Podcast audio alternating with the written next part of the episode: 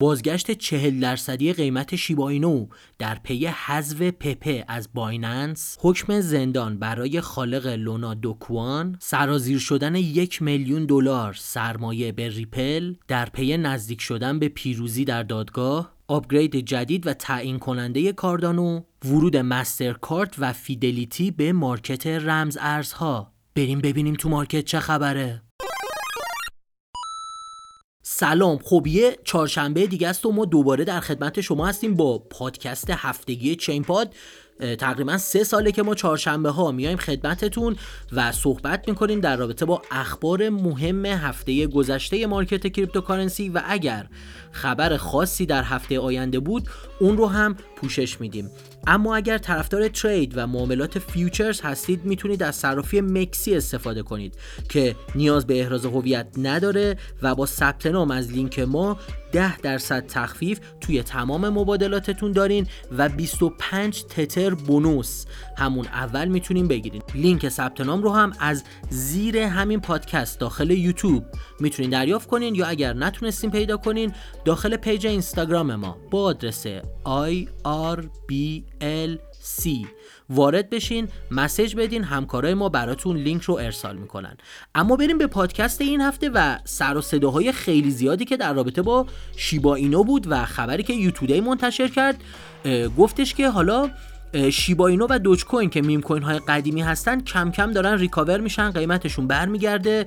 نزدیک 40 درصد قیمت شیباینو یهو pump شد تو دو سه روز گذشته و خیلی ها میگن دلیلش delist شدن یا خارج شدن پپه از بایننس هست. اما در جریان باشین پپه به صورت کلی از بایننس حذف نشده. فقط توی قسمت loan یا قرض دادن پپه از اون معاملات حذف شده و خب دلیلش هم بایننس اعلام کرده چون فشار فروش روی پپه زیاده برای قرض دادن و قرض گرفتن دیگه توکن مناسبی نیست و از اون قسمت حذف شده. اما خب شیباینو با upgrade های جدیدی که کرده و صحبتی که شیتوشی کوساما لیدر شیبا این هفته کرد در رابطه با محصولات جدید فیزیکی که می‌خوام بدن بیرون و متاورسشون و اون موتور جدیدی که روی متاورسشون نسبه باعث شد قیمتش پامپ بشه حالا باید ببینیم هفته های دیگه در رابطه با شیبا اینو چه خبرهایی میاد بیرون.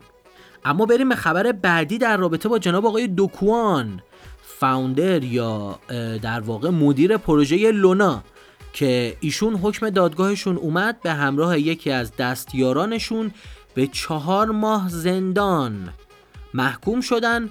حکمی که خب خیلی بهش اعتراض کردن گفتن میلیون ها دلار از بین رفت توی این داستان. اما خب به نظر میاد آقای دوکوان یه جورایی زد و بند کرده و حکم خودش رو به چهار ماه زندان کاهش داده و تمام اتهامات خودش توی دادگاه رو رد کرده ایشون.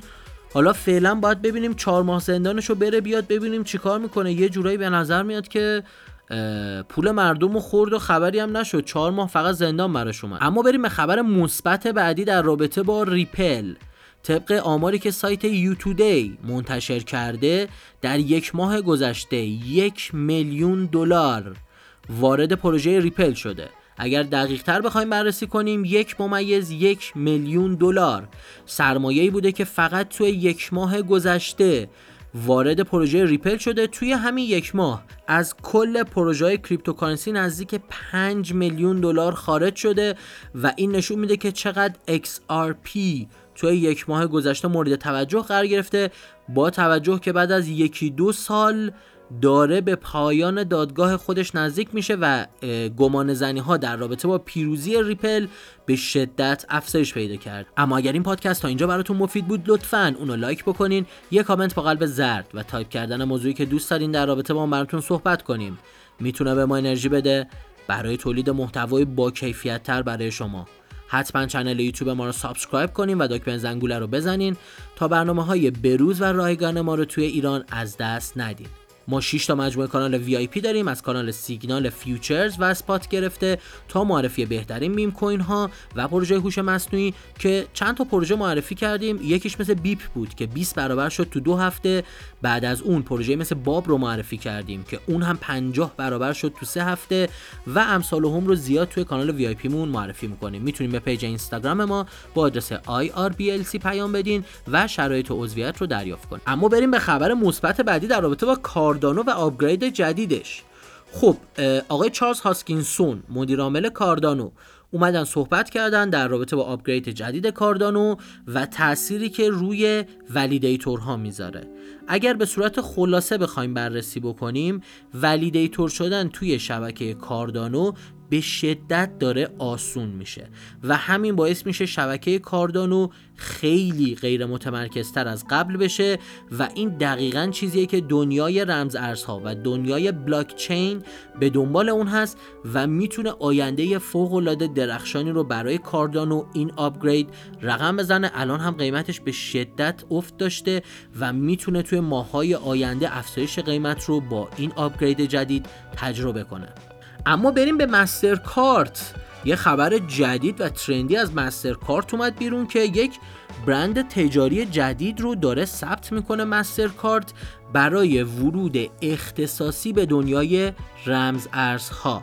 یعنی داره یک برندی رو کنار مستر کارت می‌ذاره که فقط کارهای رمز ارز رو انجام بده. مثل حالا یک صرافی یا یک کیف پول کاملا هنوز مشخص نیست قرار چی کار بکنه اما به نظر میاد با قدرت بسیار زیاد داره وارد دنیای رمز ارزها میشه. این غول پرداخت بین المللی یعنی مستر کارت اما این پایان داستان نبود.